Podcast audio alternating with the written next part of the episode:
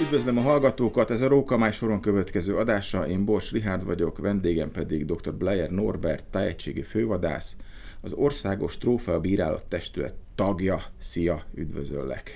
Szerbusz, Ricsi, és köszöntöm én is a kedves hallgatókat. Aktualitás, ugye szeptember 1 -e lévén bőgnek a bikák, idény kezdett, de ne csapjunk rögtön a, a közepébe az elején. Ugye a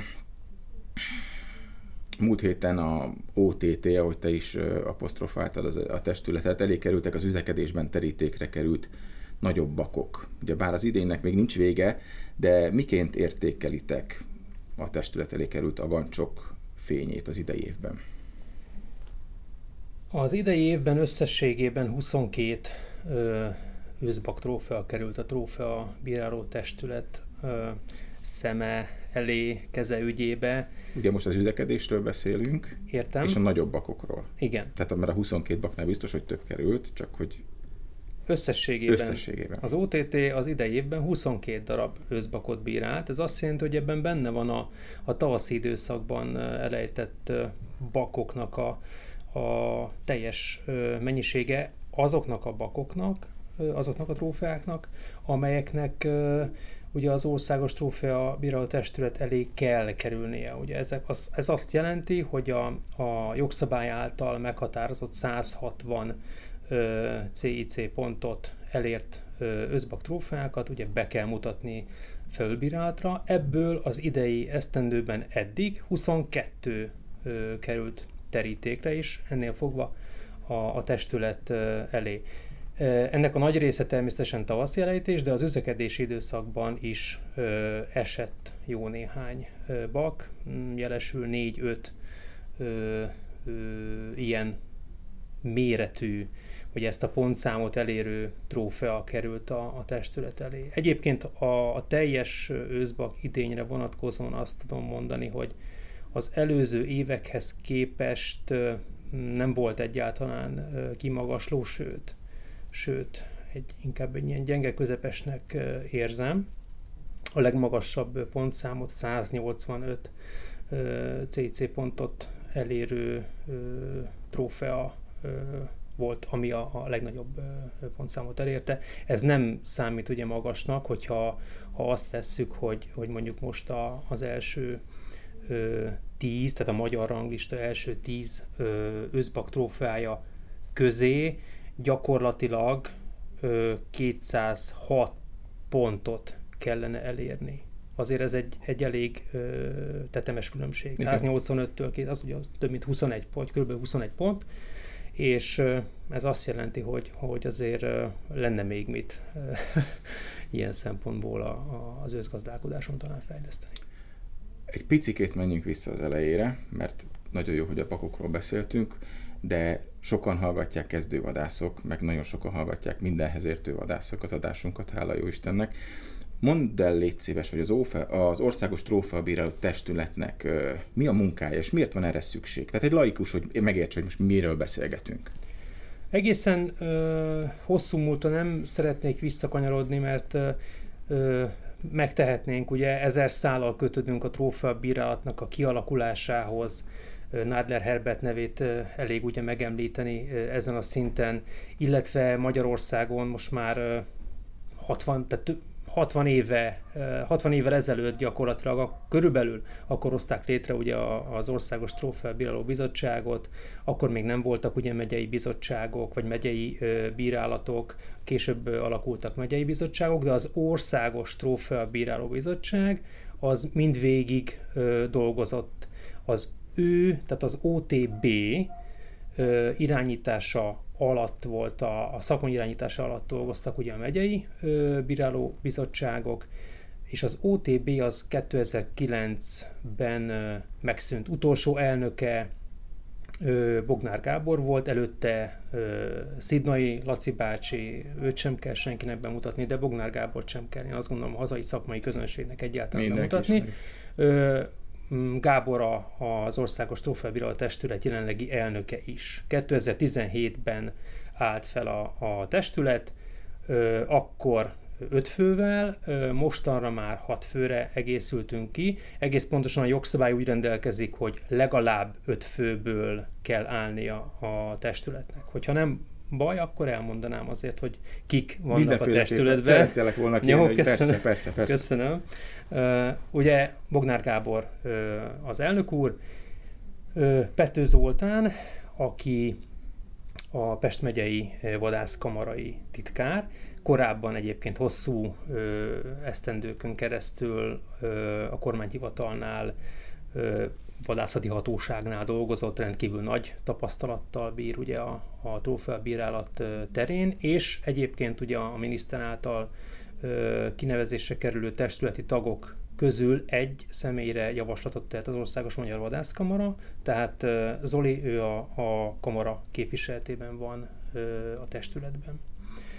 Tagja továbbá Balog Bence a vadgazdálkodási főosztályról, tagja Gubis Edgár, ő a Pest megyei kormányhivatalnál ö, dolgozik, illetve ö, közvetlen kollégám Kovács Imre, aki tájegységi fővadászként dolgozik, ő egy fiatal kollega, nagyon tehetséges és ö, szép jövő előtt álló ö, kollega, illetve ö, én, én vagyok az utolsó láncszem ebben a, a, a körben.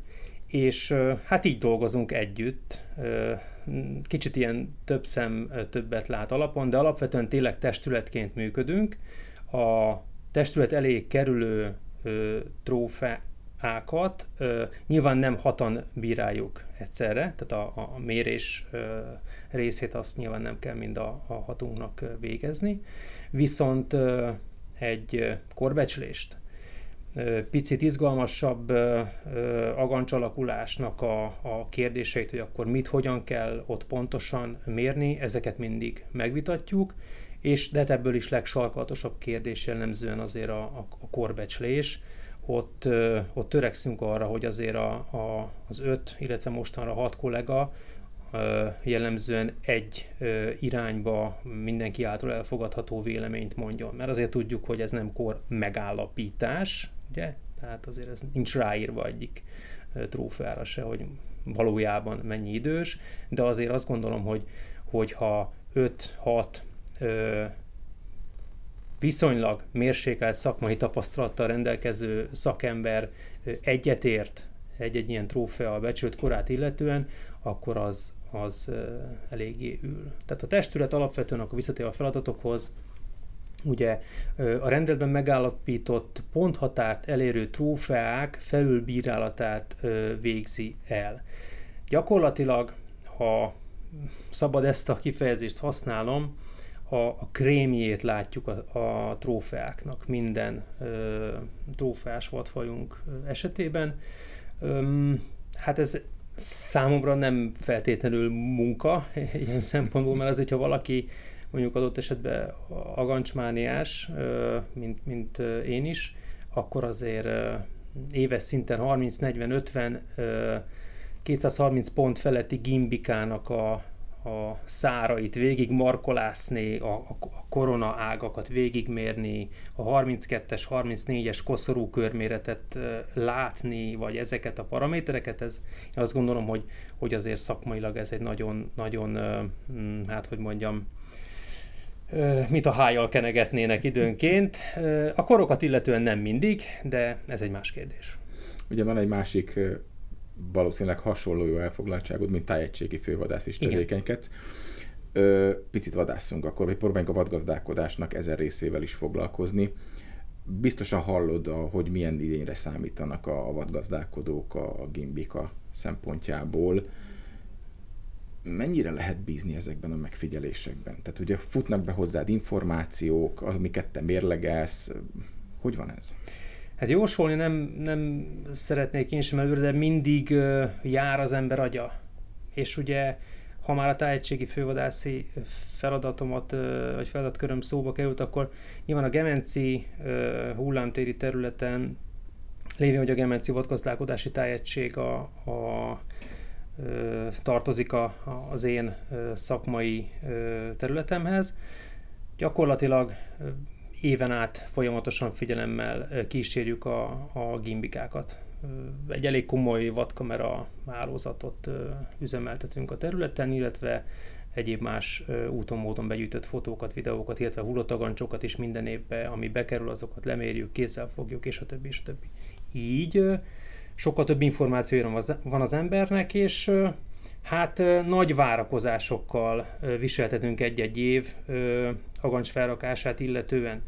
Speciális helyzet, ha picit húzhatom ezzel az időt, Gemenc, mint élőhely, hiszen ugye hullámtér. Tehát ott számít az, hogy ha jön a víz, mekkora és mikor jön, lesz-e szúnyog, ha lesz, akkor mikortól és meddig tart a szúnyogáradat, és mennyire erős a szúnyogáradat, mert gyakorlatilag az életet is képesek kiszívni a szarvasokból, szó szerint ö, értsd. Nyilván egy felnőtt egyedre kevésbé van olyan negatív hatással, de az agancs fejlődésre éppen, hogy, hogy erőteljes negatív hatást gyakorolhat, ha pont abban az időszakban kínozzák a szúnyogok, a napi ritmusa felborul, a táplálkozási ritmusa ugye nem ugyanaz lesz, nem ugyanannyi időt tölt pihenéssel, nem is tud pihenni szinte, hiszen kínozzák a szúnyogok. Az ország más területére kilépve, nyilván nincs ilyen szúnyoghelyzet, ez, ezt ebben azért megegyezhetünk, tehát ilyen sajátos helyzete ugye a Gemensznek, a, vagy, vagy hát a hullámtéri területeknek hullámtéri. a, a, a szúnyog invázió. Más területeken nyilván az agancs felrakás időszaka az egy meghatározó dolog az, hogy, hogy milyen, milyen méretű és milyen fajsúlyú agancsokat épít a, a bika. Még akkor is, hogyha alapvetően a saját testében lévő ásványanyagokat mobilizálja, és ugye abból építi eredendően az agancsot, de nyilvánvalóan ez időszak alatti táplálkozási lehetőségek és nyugalom, stresszmentes időszak, ez rendkívül fontos ehhez a, az építkezéshez. Azt lehet látni egyébként az elmúlt években, hogy agancs tömegben úgy a gimnél és a dámnál is egyaránt elég ö, komoly tömegű trófeák érkeztek. Ugye Dámnál is, hát most nem azt mondom, hogy, hogy a 4 kilós dám az ugye, vagy 4,5 kilós dám az igazából ma már ilyen, mm, hogy mondjam, nem azt mondom, hogy szóró anyag, de, de hogy, hogy, Van. hogy, hogy elég sok van belőle.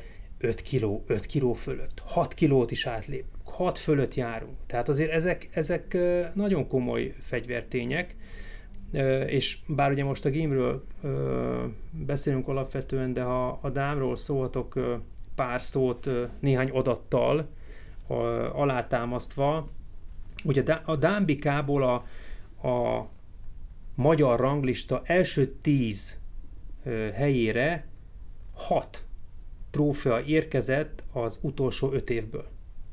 Hat trófea. Ebből négy 2020-ban. És ez, ez nagyon ö, komoly ö, minőségre utal egyébként a dám esetében, ugye 225 ponttól lehet bekerülni az első tízes listába, és hát ugye a 237,63 CC pontos ö, világrekordunk még mindig uralja ö, gyakorlatilag ezt a listát. A GIM esetében 260 ponttól lehet bekerülni erre a tízes listára. Az utóbbi öt évben nem volt 260 pontos gimbika az OTT ö, szeme előtt gyakorlatilag. 255-8 valahogy így ö, volt a legmagasabb. És ö, azért ez is jelzésértékű. És az is jelzésértékű egyébként, hogy a, az első ötbe a gím esetében az elmúlt 20 évben nem került új trófea az első ötbe. Hm.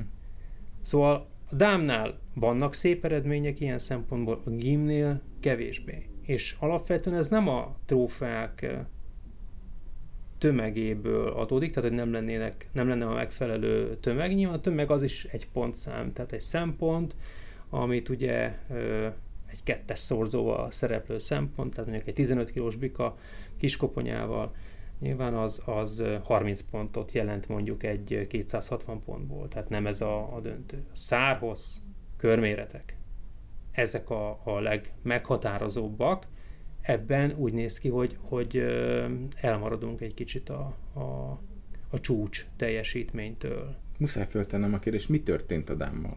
Tehát mi ez, a, ez, a, ez egy robbanásnak lehet tekinteni? Hát ez egy nagyon jó kérdés egyébként. Ugye annak idején, ez furcsa így, 40 pár évesen azt mondja, hogy annak idején, hogy ezt így az idősebb... Ne, ne aggódj, emiatt el fog múlni. igen, igen, köszönöm. Idősebb vadászok szokták mondani, hogy annak idején bezzeg, ugye így úgy. Na, szóval visszatérve a dámra, uh, illetve, hogy mi történik, amikor alapvetően az, az volt a, a megfigyelése, még a, a Szemeti Lacival beszélgettünk erről, hogy amikor elkezdett felfutni a dél, déli terület, tehát Dunatisza közé homokhátságon a Gím, a hajósi homoki területen.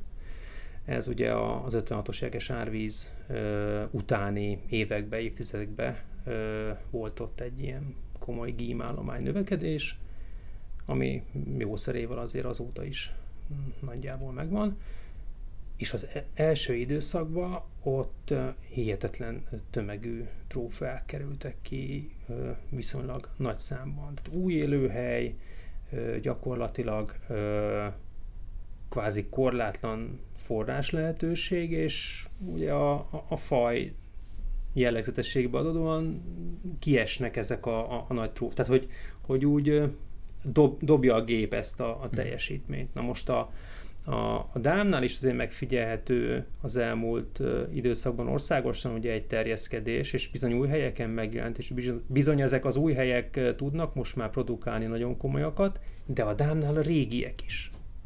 Tehát például uh, a Gúti uh, területen uh, ott ugye újfent uh, jönnek a, a gyakorlatilag a toplistás dámbikák, ez pedig azt jelzi, hogy valószínűleg a szakmai munka az jó kezekben van, és, és jól sáfárkodnak az erőforrása, ezzel a természeti erőforrása adottsággal. Nyilván kell egy jó adottságú dámállomány hozzá, kell egy megfelelő élőhely, és aztán a, a jó vadgazda gondossága, hogy, hogy tudja meghagyni azt az egyedet megöregedni, addig, ameddig kell, ez egy nagyon sarkatos kérdés szerintem legalábbis. A gémnél is egyébként én egy picit ezt érzem, illetve talán mondhatom az OTT nevében is, hogy, hogy azért alapvetően ez szokott a véleményünk lenni egyöntetően a gém esetében, hogy, hogy bizony természetesen a golyóérettségkor ezeken a, a jó minőségű gimállományjal rendelkező területeken 12 év. De ez nem jelenti azt, ez nem kötelezettség, hogy akkor 12 évesen el kell ejteni ugye azt a, a bikát, mert bizony 13-14 adott esetben még egy olyan erős csontozattal, jó állapotú fogsorral rendelkező bika 15 évesen is nyilvánvalóan képes komoly teljesítményre, és főleg azokban, adott esetben azokban a paraméterekben, amik számítanak a, a, a pont szám ö, mértékében, vagy, vagy nagyobb mértékben számítanak az összpontszám alakulásban. Koszorú körméret és a szár körméretek. Ugye ezek, e, ezek a tapasztalatok szerint ö, ezek a korral azért ö, szinte folyamatosan erősödnek, vastagodnak. És ezek, ezek sokat érnek, sokat jelentenek úgy tájegységi fővadász ki, mint az, az országos trófea, trófea Na, belebonyolódtam. Bíráló testület. Országos trófea bíráló testület, köszönöm, tagjaként. Milyen idényre számítasz, vagy számítotok, ugye nagy figyelmet fordítva ugye erre rettenetes szárasságra. Igen. Milyen agancsok lesznek most? Tudom, hogy nem fogod tudni megmondani, de azért úgy picit járjuk körül ezt a témát. Hú, nem tudom, hogy merek-e nyilatkozni ebbe, de... Uh, muszáj leszel. Muszáj, muszáj. Én azt gondolom, hogy, hogy uh, jobb, jobb uh, súlyokat várok, mint uh, az őszbaknál, amik, amik bejöttek. De uh, hát hogy mondjam, olyan, ez olyan kérdés, ami, ami tényleg uh, nem megválaszolható exakt módon, csak így szerelemből, tehát hogy szeretném, hogy jók legyenek, meg nagyok legyenek, meg, meg egyebek, de én azt gondolom, hogy, ez, ez hogy a az rózsaszín, asszály... Ez a, ez a rózsaszín sorozat. A rózsaszín sorozat. Tehát, hogy, hogy az asszály ellenére én, én bizakodó vagyok a, a tömegeket illetően. Főleg a, ugye alapvetően azt is látni kell,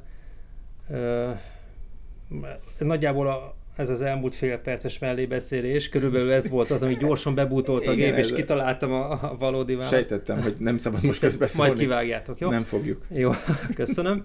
A lényeg az, hogy alapvetően ugye az ország egészében volt egy asszályos állapot, de azért a, a Dél-Dunántúl, Dunántúli területek azok kevésbé voltak annyira asszályosak, mint mondjuk a Dunatisza köze, vagy a Tiszántúli területrészek. Ebben bízva azért várható, hogy, hogy nem viselte meg az ottani gímállományt az agancs felrakás időszakában.